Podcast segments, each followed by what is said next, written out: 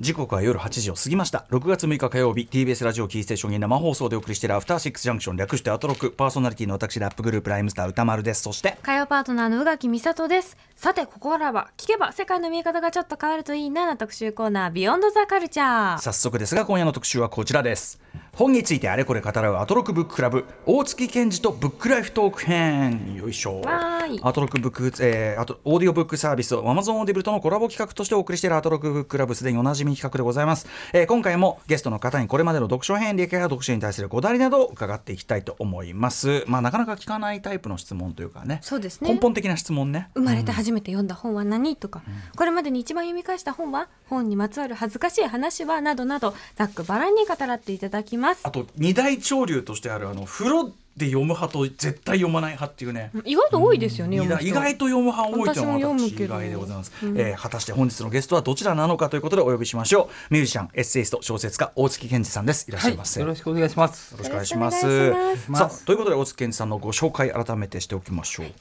1966年東京と生まれ1982年ロックバンド筋肉少女隊を結成し88年にメジャーデビューその後活動休止やロックバンド特撮結成を経て2006年筋肉少女隊再結成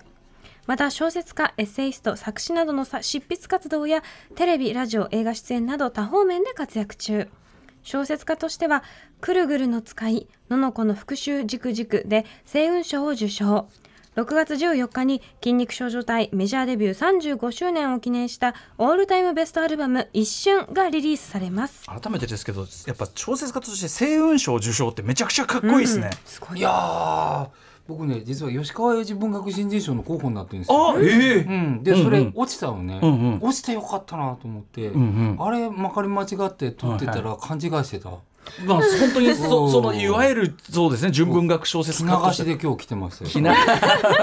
着流しで文豪的な人生を語る文豪スタイルで来てましそたんな簡単に変わんないでしょ大月健二藤は本義一ヘアみたいな、ね、絶対違うでしょ五木ひろゆき的なこうでもいうん池池白髪っつうかねそこはそういうラインはありますからあねあ、やっぱ藤ね本義一三冠がありますじゃあもうお酒ウイスキー持ちながら登場していただいてっていうねことですよ酔いどれ文豪って今いないですよねいなまあね西村健太さんももういないからうんなうんうんはいはい、うんまあ、改めまして大月健二さんでございます、先ほどねあのこの8時台の前にあの曲今後ろに流れてる50を過ぎたらバンドアイドルかけるということでちょっとお話を伺いましたけどちょっと改めてちょっとこのゾーンでも伺っておきたいんですけど、はいあの僕が言いたかったのは50を過ぎたらバンドアイドル今回の新曲、ええあのえー、と要するにこの、えー、とメジャーデビュー35周年のオールタイムベストの中の新曲、はいい、やすごいライムスター実感してて、うんアラフィフになってから急にだからその出待ちとか、わかんないリピーターの人とか、まあ、前からいたはいたけど、なんかすごいこうあいあなんかアイドルみたいだなってうんいう感じがしてきて、だからみんなその ファンの方々なんだって純烈のファンの方とか、えー確かに橋幸夫さんのファンの方とあはいはいかちょっとそういう方向になってくるそんですようねそうかもねそうかもねそうかもねだから、うんいいんですよ別にそうだメよッねセージとか求めてないと思うの まあまあだからメッセージはいバンくドにら勝手対にして勝手に言ってるけど、うん勝手に言ってるけど、まあ、皆さんはあーなんかいそうそう、まあ可愛いわね、そんなこと言っちゃってまってだ思う、ままだまだ元気いっぱい、うん気分気分だけは若者気分わ若いつもりになるねうんなんて うるさいな聞いてる人もいるようるさいな思ってるうん思ってるんですよ確かにねでもなんかデモとかされるよりはいいわって思ういや締めてもらっていいそれは大丈ね夫大大事大事大事ですけど大丈夫大事ですうけんど大ね事だけどやっぱそのだからあとあれでしょそのなんか手伝いが必要な感じがするのかなあ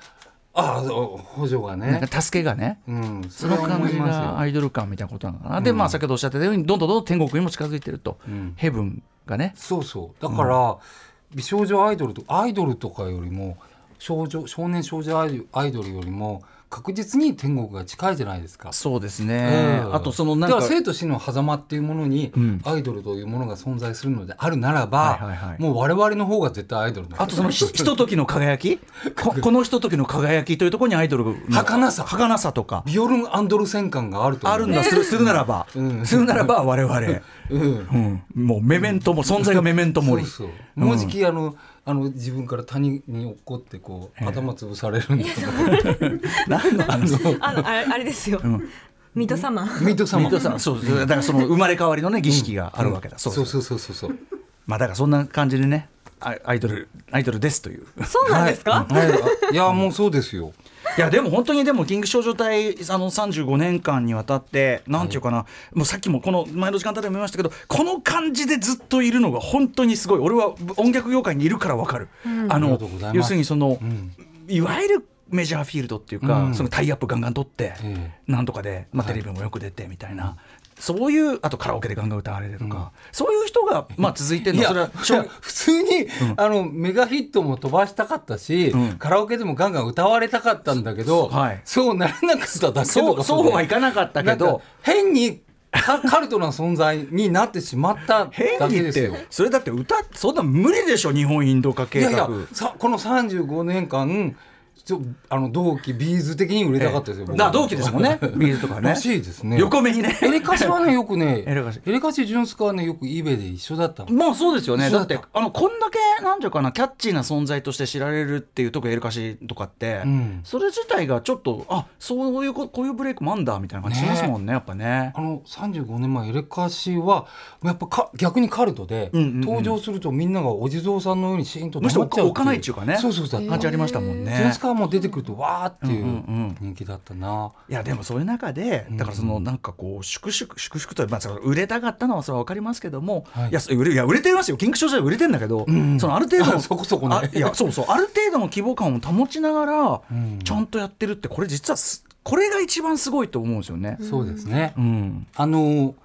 後から来るものの希望になればいいと思ってる、うんうんうんだからほらサブカルの人って何やってんだか分かんないけど、ええなんか楽し楽自分の好きなことやって、なんとなく生きてくるようなイメージがあるじゃないですか、うんうんあれってやっぱり若い人には夢だと思うのね、はいはい今聞いてる人も、うんうんなんか王権のように歌丸さんのようになんか本当はね、うん水中水中でど努力してもうしているもうすごい本当してるんだけどすごい努力してんのよ 涙も流してるのよ、はいうん、うん、なんだけどなんかやっぱりこう楽しんで生きてる感じをまあね、うんそうねそのそれをしてくるのもででもあのあこんなんでもいいんだっていうかこれでも食えんだみたいなやっぱね、うん大事ですもんね大事です前あの「サブカルで食う」っていう本にね読んでいただいたあそう時そうそうまさにそういう話しましたもんね、んでも中でしてる話が俺たちしょうもなさすぎて、なんかこれなんだっけあのなんだっけ自宅住まいでな月にそう15そう万儲ければなんとかなるとかそう月すごい志の低いことを。月15万が一つのライン、うんラインでもサブ15万ってでもでも立派なサもんブだカルを目指すやつって、そういうの読んで納得するんだよね、みんなそうそれをそうか読んで私もそう思いましたって言っていっぱい手紙もらえいやでも15万稼ぐってなかなかなもんですよそれはなかなかなもんですなかなかそんな簡単なもんじゃないですからね何の話だということで何の話ああれあの「金賞状態」そのえーまずはそのベストアルバム発売1周そして35周年おめでとうございますということでありがとうございますあのパイセンの背中を見て私も頑張っていきたいと思いますいえい頑張ってっていうかこの調子でやっていきたいと思う、でも本当に大月さんがもうす大月さんのまんまいるのがやっぱそれはもう希望ですよねそうですかね、本当にそう思いますそれは、大パイセンでございますありがとうございますさあということで、えーと大月さん今日は本の話なんですけども、うんはいえー、と本年間にどれぐらいって読まれますいやこれがそんなに思わないん実はほうほうほううん、そんなに冊読書家のイ数メーでジは言うと少ないんだけど、うんうん今例えば本の雑誌っていう雑誌であの本についての連載してたりとかはいするので、うんまあやっぱり読まんといかんなっていう感じで、たまたまただ中高校小中高時代若者時代ははい猛烈に本を読んでたので、うんうんなんかなんかね書店に行くとこうこれを読めっていうのがだんだんなんとなく分かるんですあーよ。ほうほうほうだからそんなに外さないですね。ああうん読んでいるあれ自分を読んでいるできるでしょうずーっと書店にいると、うんうんうんなんかこれがいいんだろうなっていうのがこううんうんうんもう分かるっていうあのーで自分こうそこだけパカーンとこう見えるっていうかね、うんあんのかもねそれはいまだにうんあと最近は送っていただく本とかをはい読んでたりしますかね、そうやってだから本屋行ったりとか送っていただくとかでなんかお思わぬとこだけどすごいドンピシャなやつがあったりとかありますことあでりもねますありますそれは、うんはい、今日はちょっとあの終わった後もポッドキャストでまたいろいろおすすめ本なんかも伺っていきますが、はいえーちょっと読書という行為についてねこりは大月さんあのいろいろただどうですかねあんま恥ずかしい話しても大月さんも三浦さんとかもそうだけどなんかこの人に恥ずかしい話とか聞いても愚問だなみた いななんか恥ずかしいこととかもうそういうのはね全部ん出してきてる人たちだからみたいな、でもまだ掘り下げればあるかもよまだまだまだあるかもしれないまだってまだあるかもまだってどれだけ恥ずかしいとこ出してきてんだみたいなことですけど、うんまあでもちょっとあの大月さんもちろんすごくその本をベースにした楽曲も多いですし、ははいいあのどんな感じの本をね、えー読まれてきたのかって話非常に興味深いので、えーはいたっぷり伺っていきたいと思います。うん After Six Junction. 時刻は8時11分生放送でお送りしていますアフターシックスジャンクションこの時間は本についてあれこれ語らうブックライフトークゲストはミュージシャンエッセイスト小説家大月健二さんですよろしくお願いしはいよろます,、しくお願いしま今はねあの CM で流れた DJ コウさん聞きながらしみじみ元気だな、 もちろんもちろんコウさん全然年上ですもんね、うんで意外と僕と大月さんってそんなにそう年違わないですよね驚いちゃってだから3つぐらいしか違わないですよね僕うん54とかなんで、今年がいわゆる世に出てきたのっていくつぐらいですか世に出たのも30超えてるぐらいかもしれませんねひょっとしたらあねーだからいや僕早いのよそうですよね成功されたというかいなんやかそ出てこくるもしてないんだけど、うん22歳でデビューして、うんうんうんその前に宝島なんかにはよく、うんうんあの乗ってたから出てたはいはいだからあの、うん、とルーツ66っていろんなミュージシャンとやってんだけど、うんうんみんなちょっと僕を先輩風にうんうん扱うところがあるんだよね確かにだから、うん、ずずーっと確かにもういらっしゃるしうんっていうやそんなことないよいやいやそんなことずーっとこのまんまでいるわけだ からいやだからすごすごいことであすりしがとうございます、いやまあなんか、うんそうなんですよね逆にうんね、私はね世に出るのが遅かった苦労しましたということですけどね。 はいということでそんな大月さんにですね本の話を伺っていきます、えーブックライフトークです事前にアンケート調査をさせていただいて気になるポイントを伺っていきたいと思いますではまず最初のパートいってみましょう大月健二のマイブックヒストリーさて大月さんえーっと、はい記憶に残っているうんうん最初に読んだもしくはまあ読み聞かせとかもいいでもいいんですけども、うん本最初に読んだのは最初に本を読んで脳が気持ちいいと思うんだって分かったのは、はいえっと、コナン・ドイルはいシャーロック・ホームズですね。脳が気持ちいいっていいですね、なるうほんどで。ヒーローの研究っていおううおうヒーローの学習っていう今訳し方もあるんだけど、はいヒーローの研究ですね。うんうんうん、これはあ、のえっと、おいくつぐらいで手に取ったこれね小学校2年生だったようえなー記憶があるんだ、でヒーローの研究ってもうタイトルが難しいでしょ、うんはいだから久米源一さんという人があの子供用うんに訳しててそれが適当で「赤の怪事件」っていうタイトルになってたの、まあまあまあでまもあ。ちょっとわかりやすく言なわっんてとましすてねることは。ううんんうんうんヒーローの研究が「赤の怪事件」っていう、でもシャーロック・ホームズものですよって感じでそうですね出してて。これでもうなんていうのかな本当本を読むと楽しいんだっていうのを知ったのははじこの本ですよね。へえ、うんそれまで普通にまあ例えば絵本だとか、うんなんていうんですかね学校で読むような本だとかってのはあるけどもあるけど一冊読み切ったっていうのはこれが最初だったこれん手じゃないに取るきっかけとかあったんですか、いやなんだろうそれは記憶にないんですけどねへえまあでもシャーロック・ホームズってなんか入り口としてキャッチーだから、ん図書館に絶対ありますしねもううそれこそ宇垣さんもね私も大好きでしたガンガン読んですごいよね世小代学生ぐらいの時に読んでました、せ書かれたも当然100年前とかだし、それでいまだに世代超えてふ普通にいいでシャーロック・ホームズいまだに普通に大好き人気、うんであのロバート・ダウニー・ジュニアのはいはいね映画があったり映画とかゲームだっていまだにいまだにあるから大ベネしたもんディでクすト・カンバーバッチもやよねってましたねそうそうそうシャーロック、うんすごいよねしコナン・ドイルすげえ、うん結構ちょっと BL っぽいのの元祖的なところもあるんですよねワトソンとねブロマンスですねブロマンスうん BL って言っちゃいけないのかブロマンスもねうんうんうんこれやっぱり脳気持ちいいっていうのはそのミステリー的快感というかそうですねあとでも僕はミステリーものを結構読んでいたんだけれども雰囲気よね、うんうんベーカー街あー 221B のそっかあのう昔のロンドンの雰囲気とか、霧の街うん、そういうなんか怪しい人が訪ねてきてみたいな、世紀末ロンドンでねめちゃくちゃ物騒な感じですもんね、あ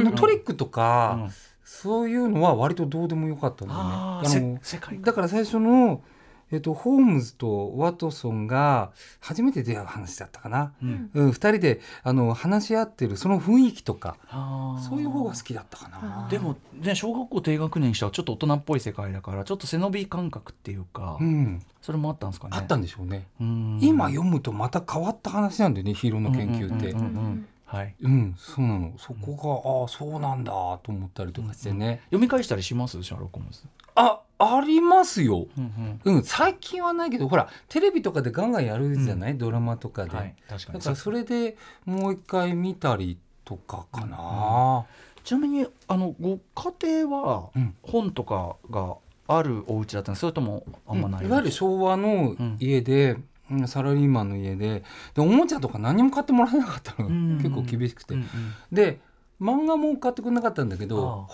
本はなんかあの買ってくれた本はいいででもね思ったんだけどその検事が赤の怪事件ホームズを読んではいだうるさい子供だったと思うのね、うんうんそれが黙ったからああ本を読ませればこの子は黙ってるんだっていうのでなんんかどんどん与えてくれるようになったんだとそれまでいろんなわーってやってたのがカッとこう集中しだして、うんそうだと思いますへねーなるほどねえじゃあここから先ここから先というか、うんじゃあこれ欲しいって言ったら本は結構買い与えてもらえる感じだったうんそうでしたかねなるほどねうんまあ、図書館でねで兄貴があのその後に江戸川乱歩を借りてきたあの、ポプラースの少年探偵シリーズっていうはね、いうんうんそれを読んでねもうね、うわー本を読むってこんな面白いなっていうのを知ったっていうか、うん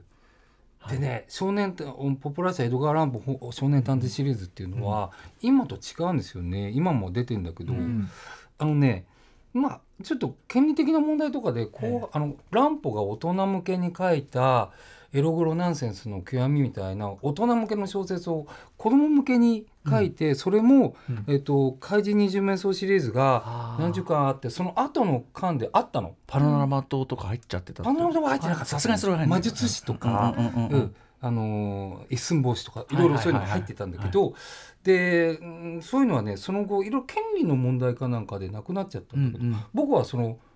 まだ後半の方が入ってる頃に読んでたのね、うんで特に最初に読んだのが魔術師っていううんので、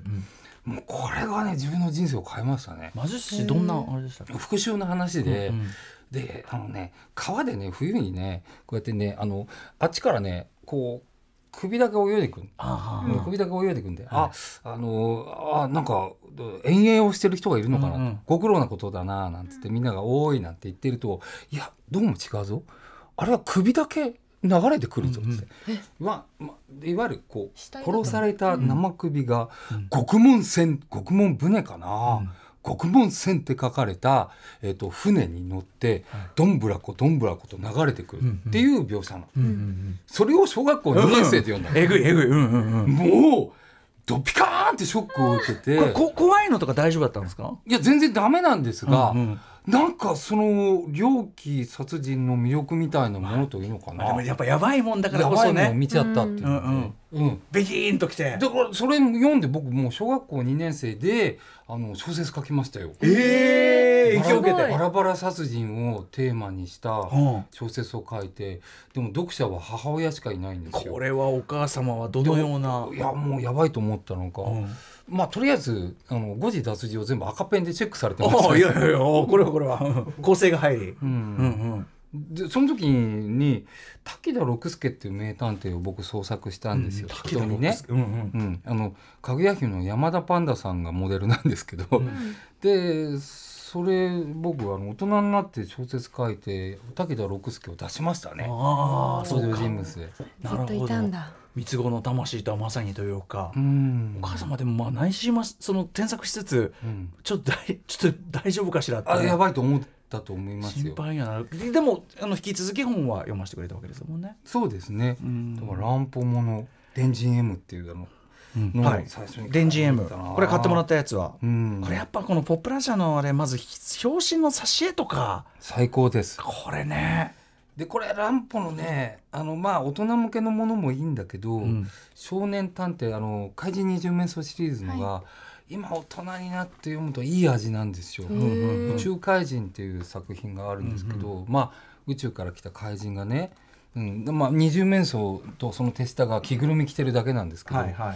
あのー森の中でパッパッと消えたりうん、現れたりするんだけど、うんどうやってたかというとあの森に自転車を隠して、んで木の上に乗って「あはははは」ってやって降りて自転車で隣の木まで行ってまた乗って「あははは」 ご苦労なことでご苦労ご苦労な んですよ、うんうんすすごくいいですよ。でもあのそういうの僕もそうランプとか読んでそれこそ透明人間のはい透明人間あ透る明じゃないかですか透明怪人透明怪人か、うんそういう時にこのだから今今見ると非常にこう味わい深い透明怪人ト最高ですトリックみたいなのがあるじゃないですか、ええええでもやっぱそれがさっきおっしゃった脳が気持ちいいじゃないけど、そうかその、そうすると確かに透明に見えるかもししれないじゃないけど、うんうんなんかそこでこうカチンとうんはまる気持ちよさっていうか、んなんていうの理屈理屈で何かその怪異な現象っていうのを説明するその感じがすごい好うんきだったかも。でも無理くりなんですよ乱歩は、なわけないだろうな 本あ当のにね透明怪人もね子供が怪しい男の人をよく追覚っえてて広場に行くとそこで帽子が取れ服が取れってやってるんだけど、それやっぱり釣り竿とかでこうやって一個ずつうん取ってるだけなの。えうんえそんなそんなデンジ M はねあのロボットで拳銃で撃ってもわーはーって空に浮いて逃げていっちゃうんだけど、えー、と鉄下駄を履かせた、えー、と風船なの。それに防弾チョッキを着せてリモコンで切り離しができるから確かに理屈ではそうなんだ けど騙されねえだろそれっていう見たらわかんないかっていう騙されねえだろそれっていうのが最高にでもリアルタイム電池 M 読んでてお子さんの時に、うんやっぱおおってなるんですかいやそれとも思いましたそれともツッコミえ突っ込みました突っ込んだはい、うえけどそういういそこが粋だなっていうランプをいいなっていーこれう後のさそのあの大月さんのム「ムー」とかさオカルト好きみたいなのちょっと通じるさ、うんこう突っ込みながらも、うんこの感じ好きみたいなあそうそうそれはあったねうん、だから有名な人間椅子なんかも椅子の中にねあの、女の人の体に触りたくて、ええ椅子の中にずっと隠れてる男の話なんだけど、最初読んだ時バカかと思いました もんねうんま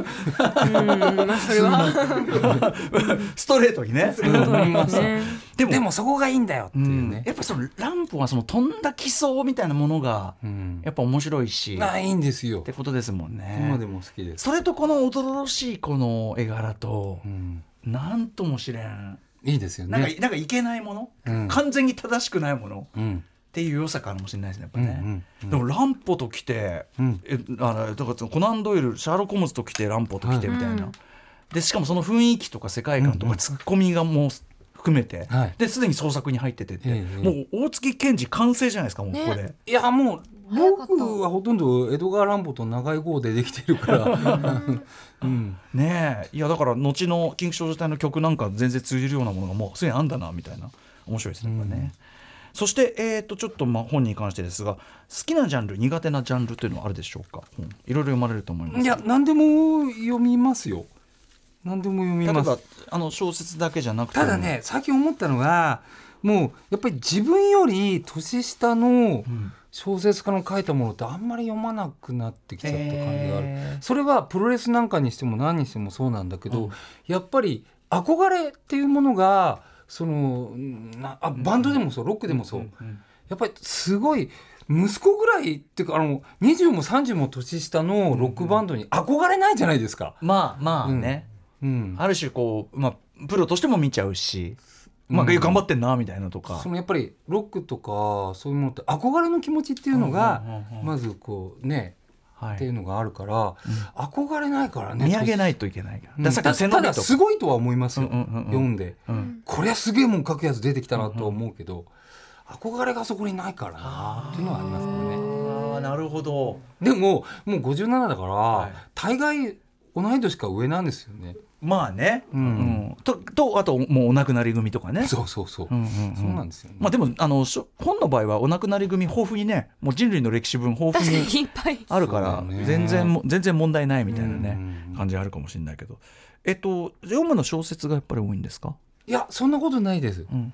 割と新書とかも読むし、どんどんなの読んでるんですか最近はね、最近読んでいるやほらカバンから持ってきたよいろいろ。これでもちょっと後ほどあれじゃないあポッドキャスト用に取っとかなきゃいけないじゃないですかうんそれね危ない危まなあいいろいろいろいろですいろいろ。いやそれは後ほどあれですけどあのいわゆるこうオカルトものとかも好きじゃないオですかカルトもの大好きですう。ん、これちょっとオカルトもの好きな心理っていうのをもうちょっと説明していただいていいですかつまりその,、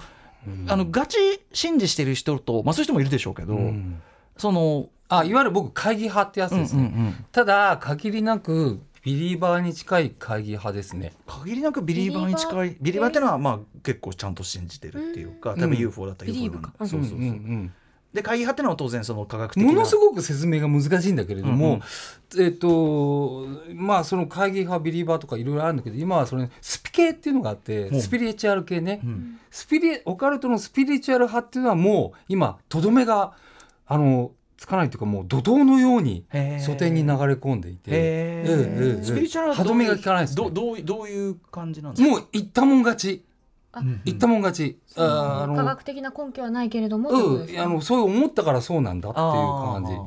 だから うんなんてこったい うんでも面白いねでも最近は陰謀論系は面白いですね。あーあーまあねあの政治的陰謀論もいっぱいありますからね当然、うんトランプさんのあたりから面白くなってきたね。あの面 Q 白いアノンとか。面白いってのはこれ突っ込んでるわけですよね。会議的に見ているってことですよね。うんうんうんうんもちろんそうですよ。あのあめんどくさいこと言い出さないですよね。大大丈夫ですよ大丈夫です。安心してくださいお大月健二さんですから大丈夫です。うんでもそのなんていうかす通じますよね。さっきの江戸川乱歩のさ突っ込んで面白がるじゃないけど、うんうん。っていう感じ。まあそうですね。あのオカルトに関して言うとえっとうんと。90年代かな清水和夫さんという方が「UFO の嘘という本を出しまして、えっとそれと伊能平太郎さんという方が「何かが空を飛んでいる」という本を出しましてこの2冊の影響が特にあったかうんなうんだから今までの、えっとビリバーっていうおあの何でもかんでも信じるっていうんじゃなくて、うんうん一石投じるっていうか、うんで実際どうなのかとか、うんそれを検証していってみたりとか、はい。えーっと逆にこの UFO とかそういうものを民間伝承として考えて、うんじゃあ嘘だとしてもじゃあなんでそういう嘘を語る人がいるのかっていうことを考えるみたいな、うんうんそういうのがあの面白くなってきてっうんうんていうの、でも今また流れが違ってきてる、へーうん、今。ねでも陰謀論系 Q アノン系の本は面白いみんうな。ーん。うんそれどういう部分が面白いんですか。うん。うーん、これはね、あのね、これは会議論の人が書いたんだと思って、はいはよーく読むとビリバーの人だったあ、りす るなってるいほどうなるほところとかど。。そうか。論士がそういうところでこう偽装してたりするっていうか。うん、あーだから Q アノンとかは本当に「んなわけしんなの信じるの?」っていうことを結構多くの人が信じてたがゆえにああいうのが起こったってあの議会の事件あったじゃないですうか、んうんああいうのとかが分かってきてなるほど非常に面白いしですかよもさっきおっしゃったようにそのなぜなぜそういうことがあの信じられちゃうとか信じたいと思っちゃうのかっていうようなうん世の流れっていうのがあるわけだからってうんこうとでんすもんね。うん、そうですね。あとなんかそのさっきの江戸川乱歩の話とかもそうですけどなんていうのそういうのって全部含めて社社会のなんていうか隙間に生じる何かっていうか。だから隙間をみんな知らなかったというか、うんうんあのうんだからキリストがうん生き返ったっていう話よりも、えっとえっと人間の中にトカゲ型宇宙人が張り込んでるっていうことを信じることの方が、えっと共感できる層っていうのがたくさんいるっうんうんていう話とか、あんまりこういうのでもすしない方がいいね。いやいや、そうだね。 そうだねいや、でもすごく、あの、わかりますっていうか、すごく、あの、大月さんの興味の向く方向として、やっぱその、なんていうの、ほら、世の中のいろいろ仕組みとか、建前上の、こう、もちろん正しいことっていうのはこれはあるけども、科学とか、そのなんか隙間に生じる、んまあ、例えば間抜けなこととか、んなんだかか変らなことなとか。なわけないじゃんっていんうのを教えてくれたのが江戸川乱歩ね話をうん戻うすんと。うん乱歩読んできたからそう そんなことはないぞっていうふうに思う、でもその基礎、よくこんなこと思いつくねとかよくこんなことを大真面目に書いてうん面白いなとか、うん世面界白い世界作り上げて面白いなとか、うんうんっていうもんじゃないですかそれって小説っていうのは、んんんある意味うす嘘っぱちなわけだから当然最初から、うんうん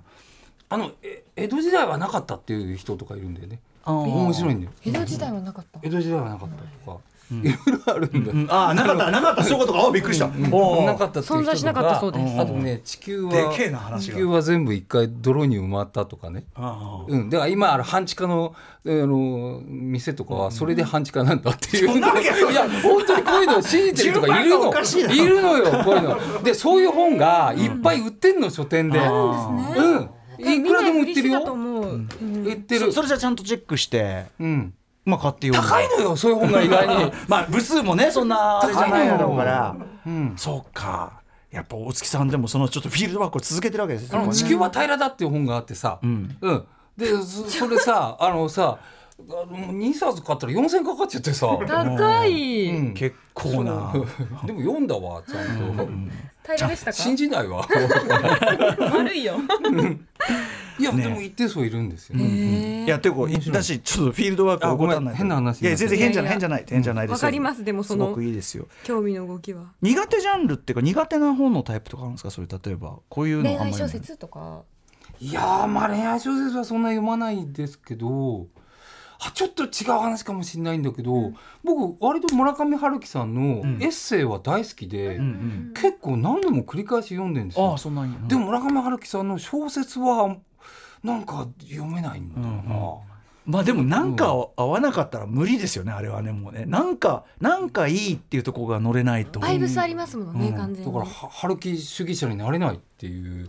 でもでもエッセイはそこまでお好きだったらね全然好き好きなんだけど、なんでなのかな文体あの羊を巡る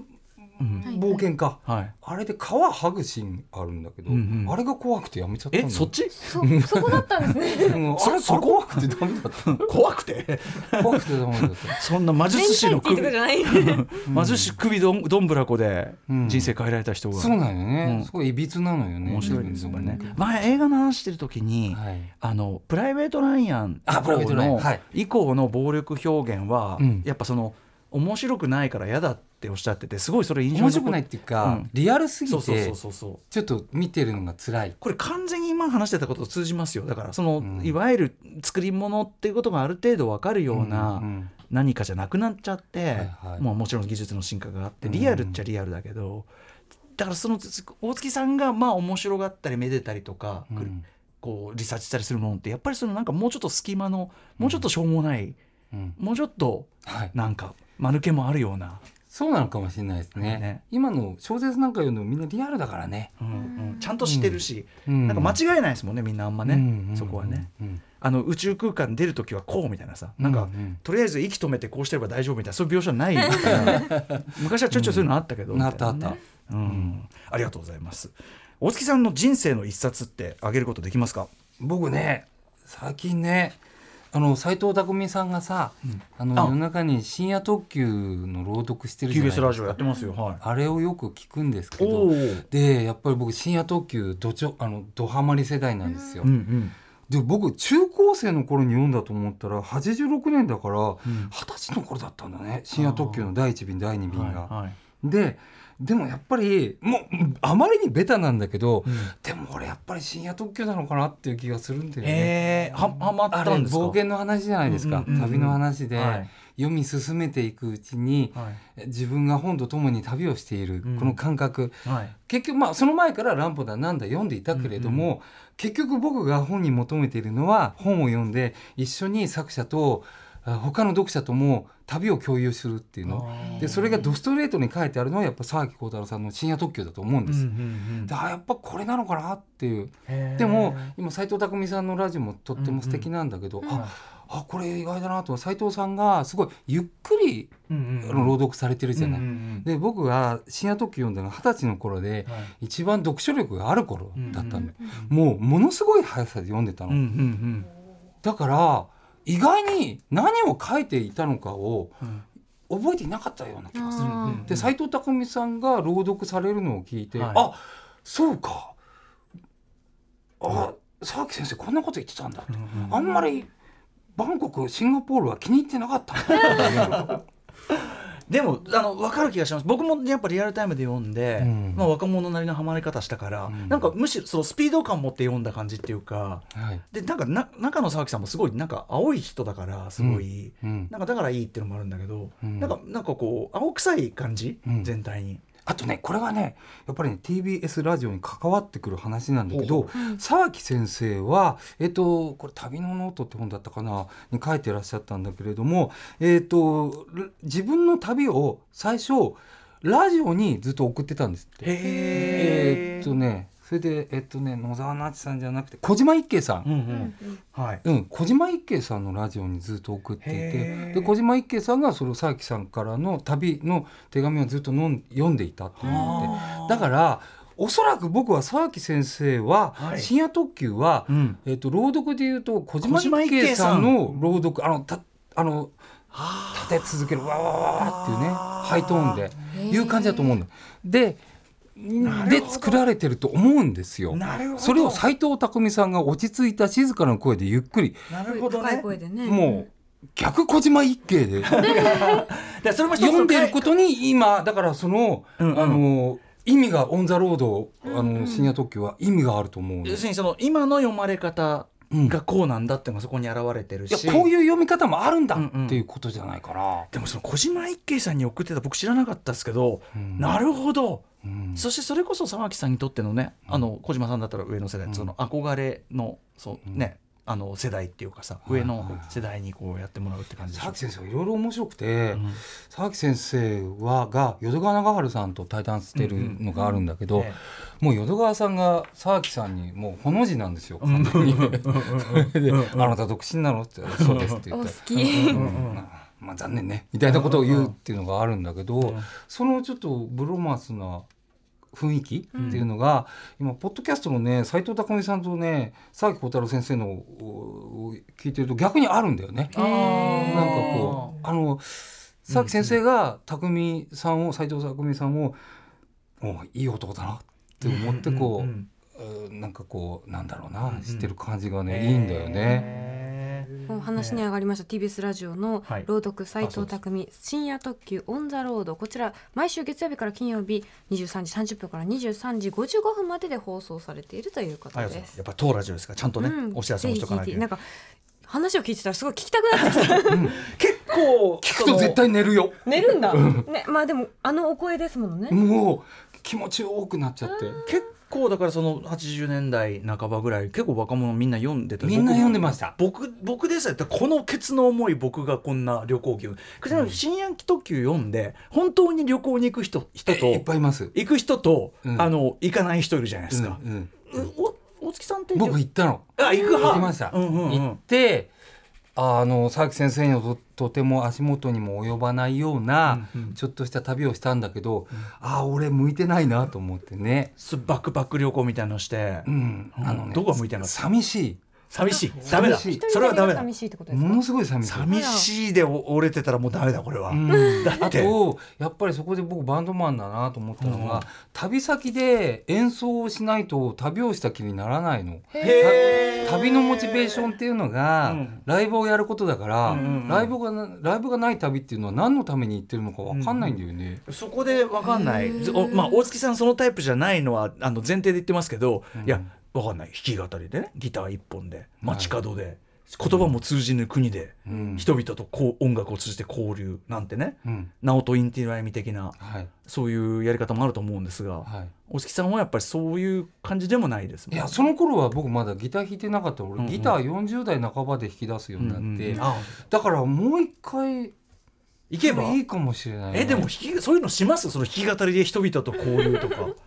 いやえ想像つかないん ですけどちょもっとしニないヤかっなてしてましたよないかなでもいまいまだに深夜特急を読んで海外にバッと旅に出ちゃう人がいるっていうのはすごいことですよ。ねん世代を超えてそういうのもあるみたいですもんね、うんやっぱねこでそれでコロナ禍の時に佐々木先生が、えっと気をつけてでも恐れずにっていうことをよくおっしゃってたんですよ。これは僕は本当に、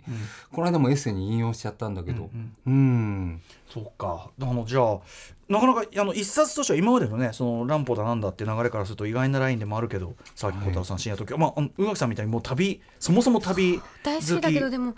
読んでなくて私、あ本当ですかめちゃめちゃ面白いですよ頑張らなきゃって思いました面白いです旅も好きなので、うん一人でいたりもするのでちょっと読んでみようと思います、うんめちゃめちゃあの普通に宇垣さんはバッツリ本当に、うんえー読んでみますさてさて、えーこんな感じで大月健さんにいろんなね本にまつわるお話を伺ってまいりましたが、えー続いてのトピックに参りましょう大月健二読書にまつわるあれこれ編電子書籍って読みますか全く読まないですね。へー紙紙ででも読む紙です。それはもう単純になんか読みづれえなみたいな読みづらい。なんか目が滑るっていうか。 滑るいいね、あとあの、僕すごい書き込むんですよ。うんうんうんでそれができないでしょうんはい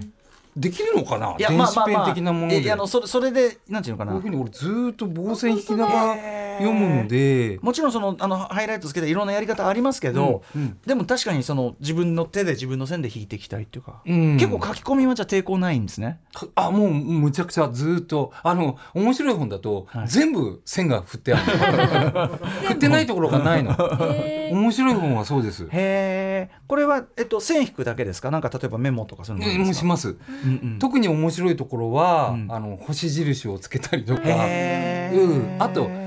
なんかあの「ん?」っていうのを見つけると「ん?」って書いてなって書いたりするやっぱさっきのはてなみたいなうんなわけうなわけな瞬間が来たら、へうんとか思う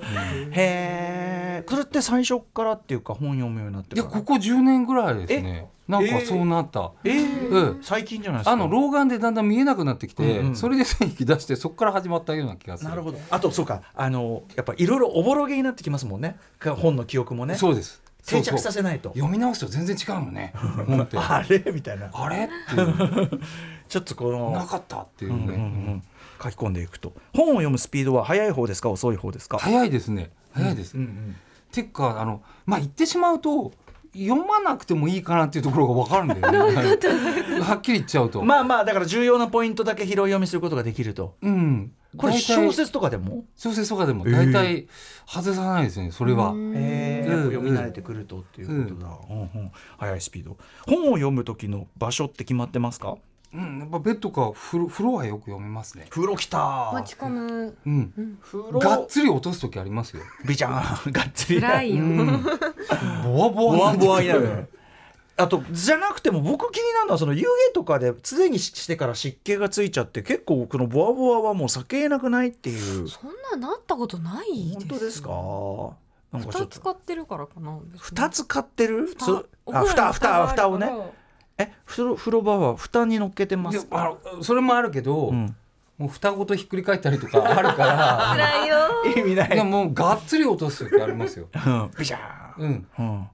あ思い出したカーティス・ピープルズの「人類はなぜ、えー、と UFO と出会うのか」だったか なっていうような分厚い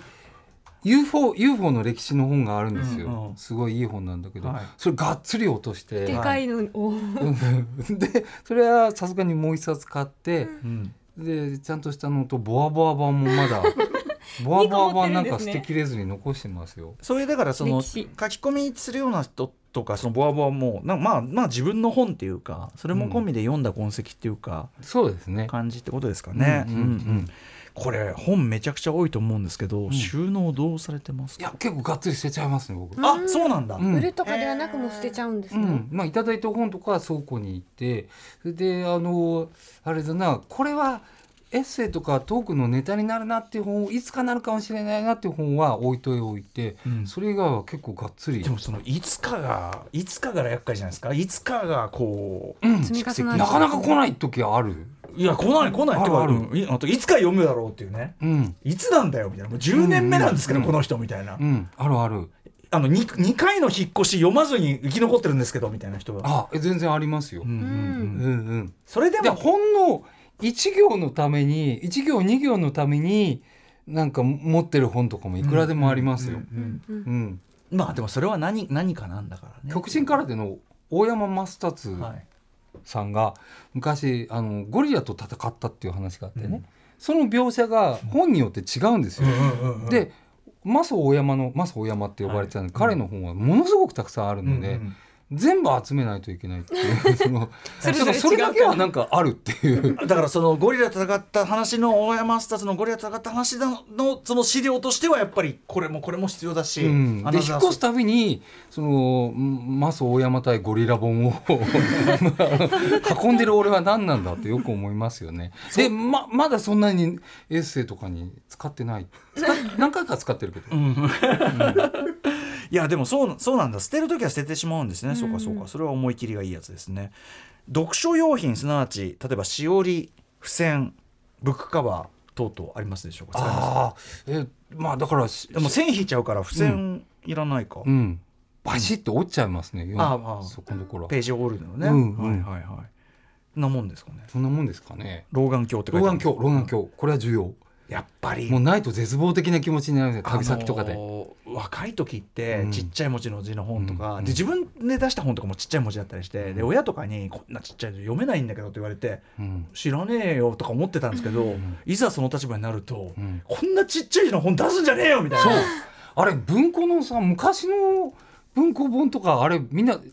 人類はどうやって読んでたのっていうぐらい字が小さいでしょ。そうですねありえないよ。うんもう昔の岩波文庫のとかさ。今度ね我々ライムスターアルバム出すんですけどそれの初回限定で文庫型のブックレット作るんですよ結構文庫がっつり文庫なんですけど、あの中身詰めすぎて 級数がありえないことになってて自分で読めないんだけどっていあう。の今ブックレット読めない問題っていうのはうんうんね、本当重要。歌詞カードだってきなかなか厳しいものありますよ何もね。読めない。これだって十分厳しいですよね、何もこ読めないれ。作っといてなんだけど読めない。一瞬、筋肉症状態一瞬ですよ。作っといてなんだけど。うん。言葉数多いからまた筋肉症状態うんそはうなのよ大変ですか読ら、めないのよ。えっと本を読みながら飲食はしますかえし、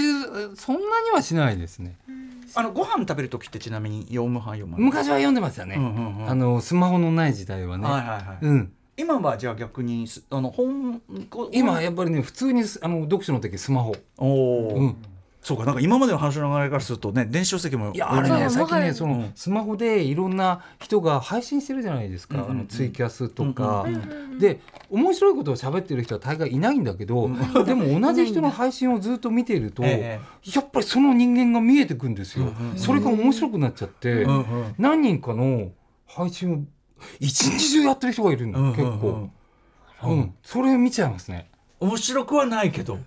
面白く面白いことは何も言ってあんまりおっしゃってないんだけどもでもなんかその人の表情とそかそ配信する時間とか、うんライフスタイルとか見えてくるの。そでも見えるまでに一定の時間いるじゃないですか、うんその面白いことを必ずしも言ってない人をそのなどういう基準でじゃあ選ぶんですかあそれはもう適当に見ている中であなだんだん分かってくるっていうか何だんだん分かってくるへ好えだんだんここの人かなこの人好きになるかもなみたいな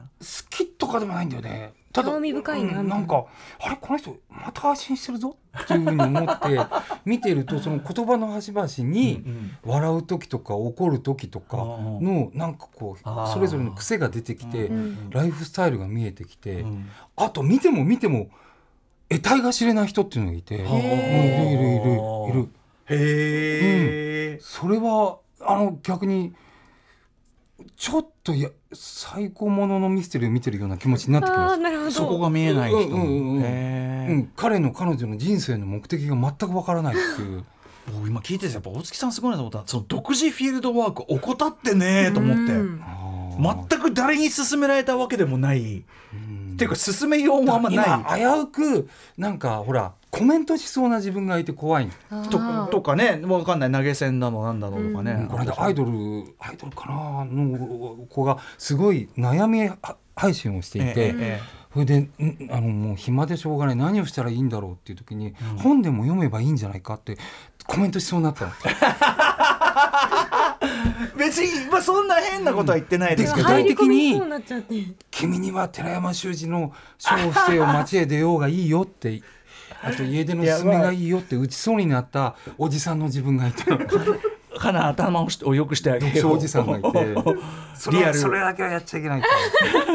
ダメなのかいやだまずいですねそれね、うんやりだすとね醜こう文系おじさんのこう醜い面が出るそう醜 い面あ醜りいま面すからね修学な面がありがとうございます。ちょっと最後のコーナー行ってみましょう。最後のテーマはこちらです。大月健二本にまつわる恥ずかしい話何度も挑戦しているのに読み切れてない本とかありますか。あの読み切ったんですけども、しかも3回読ん読み切ったんですけどもいまだに面白さがわからないっていう小説があって、レーモンド・チャンドラーの長いお別れですね。ああまもうミステリーの,、はいはいあのベストを選ぶと大概上位に入っうてる、んうんう。うんんハードボイルドの、うんうんもうベスト・オブ・ベストなんですけれども、はわいはい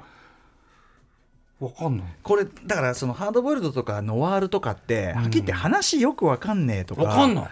まずストーリーがわかんない。までわかんない怒もるん。ちょっと切れて言うけうど。んわかんないもん。あの映画見たってわわかんないし、あのわかんなさわかんがないわかんなさがいいんです。わかんないでしょわかんないがいい。なん基本ハードボイルドってわかんないですわかんないわかんあよかった、わかんないわかんないのがハードボイルドですよ。あのノワージルャとッかク・ニコルソンのチャイナタウンちゃんとわかんないわわかんないわかんない。あよかったわかんな俺だいけじゃないんだあれわかんないのがミソですから。あんなあのーなんかわかんねえなみたいな。ロング・グッド・バイもわかんないでしょあのわかんないわかん流ない。れうん分わかかんなるいわかんのねない。だからもうとにかくふ雰囲気雰囲気あ雰囲気雰囲気となんかあとそのでなんも分かかったようなこと言う人多いじゃないでであとそのチなャんンかドラーに関してなんかわかんなかったなみたいな感じがなんかよくわかんなかったけどなんか気持ち悪い話だったなみたいな。こうこんぐらいでいいっていうかだからあの。あれですよ村上春樹小説の方合わないのはもうこれ今ので分かりましたよだからそのそのふ雰囲気とかそこに乗れないとダメなやつですね、こっちもねでも僕長いお別れに注目したのは小学校だったんですよ小学校45年の時クラにシックとされてるから。うん、 EQ っていうあの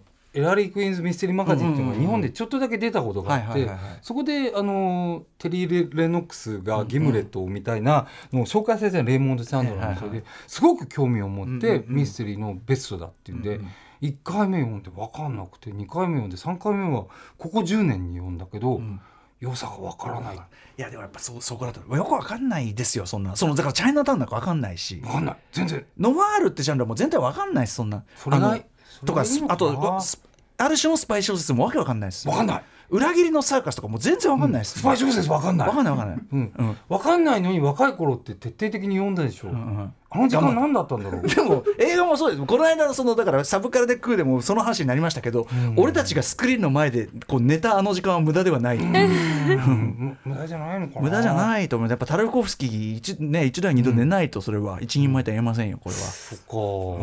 っか、いやでも全然わわかんないの当然かなって感じもしますけどねあ時間がやばいお月さん、うんあのもうお時間来たんで今日はこのあの放送内はこれぐらいで、これぐらいで勘弁しておきますけれども、ありがとうごこのざいます後放送後にあのポッドキャスト撮りがありましてまたあのあのいろんなお本のお話を伺いたいと思います、えーということでこれ6月13日火曜日、えっとはい来週配信になるん夜です9ね時からの配信が本日お送りしました大月さんとのブックライフトークをお届けしますそして再来週の配信が最近読んで面白かった本というテーマでおすすめの本をご紹介いただくということです今バッグにいっぱい入れていただきてますねは楽いしみです、うんこちらの番組 Amazon オーディブルに登録すると聞くことができます初登録から30日間は無料その後は月額1500円12万以上のオーディオブックが聞き放題となりますぜひご登録をお願いしますアトロックブッククラブですね、えー、歌丸文室もありますので、ぜひ聞いてみてくださいねということで、えー、では最後に大月さんからお知らせことなど、ぜひお願いします。あそうですね6月の21日に LINE キューブ渋谷で「ハッシュタグ金賞の日」として